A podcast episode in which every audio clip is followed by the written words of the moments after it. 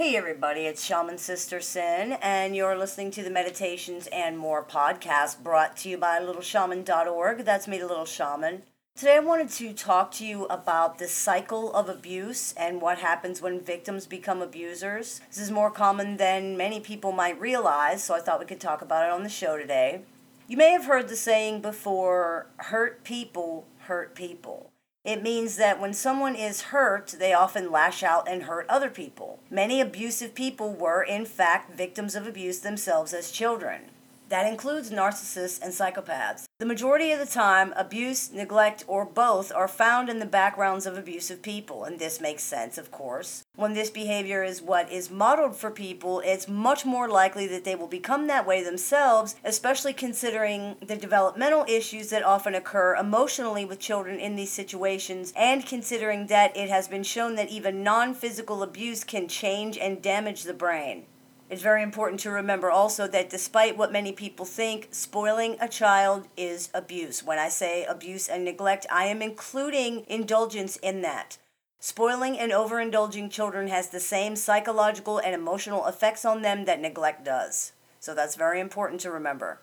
There is often some pushback against this idea as if the notion that abusers could ever have been victims is somehow dangerous or maybe even absurd. It's really not. When people are abused, they feel angry, they feel hurt, they feel oppressed and unable to defend themselves, they feel treated unfairly and unable to rectify the situation. Some people react to these things by becoming bullies, by becoming batterers, by trying to dominate and oppress or hurt others. Some react by becoming nurturing, by becoming sympathetic, by trying to support and uplift and help other people. Some react by becoming submissive and codependent and trying to please other people, even to their own detriment. Some people react with a combination of these different things. It's important to remember that just because something doesn't match up with your own personal experience that doesn't mean it's not possible. Everyone is not the same. Not everyone who is abused comes out of it with empathy for victims. Some people come out of it quite the opposite. But so, why is there reluctance to accept this idea for some people that abusers have been victims in their lifetime? Maybe the idea that the abuser was a victim at one time seems like it's giving the abuser an excuse. Now, it isn't, regardless of the way society might see it. Just because someone was once a victim does not give them an excuse for anything. It is never an excuse to be abusive.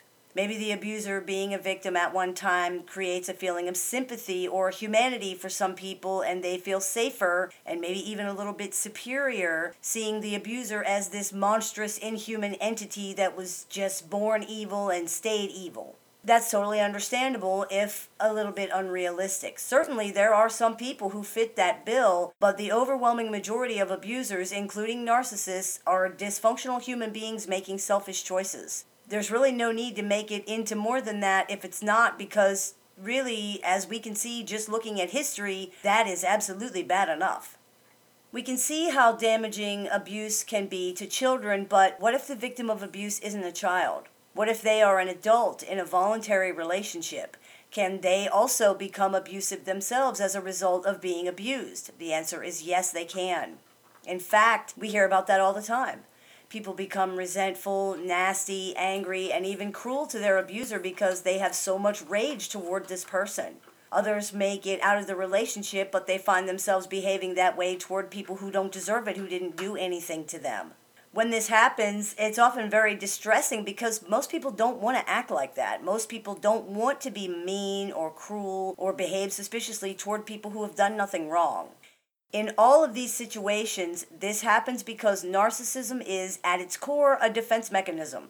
It becomes pathological when, instead of growing out of these behaviors as a child, a person grows into them, usually because they're in an environment that supports that through abuse, neglect, or indulgence when someone has been abused or is in a very hostile, combative environment for a long period of time, they often find that they too behave this way on occasion. It can even become the way they behave all the time. This is not just because hostility and abuse have become the norm in their life, but because almost everybody will develop defensive narcissistic behaviors in these situations. Interestingly, the behaviors and symptoms associated with complex post traumatic stress disorder, or CPTSD, are very similar to the behaviors and symptoms associated with pathological narcissism. It begs the question then could pathological narcissism actually be some form of pathological PTSD? This all makes a lot of sense, and these things affect both children and adults much the same way. If someone never acknowledges your needs, you may unconsciously begin to focus only on your needs to make sure they don't get ignored. If someone continually attacks you, you may become hypersensitive and overreactive because you're expecting to be attacked, you're expecting to be hurt. If someone continually provokes or starts arguments with you, you might become snappy, irritable, and angry all the time because you're constantly anticipating a fight.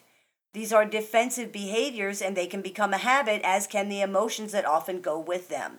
You might start thinking of other people as manipulative, sneaky, as liars, cheaters, abusers, users, and other negative things, even if they haven't done anything to deserve that.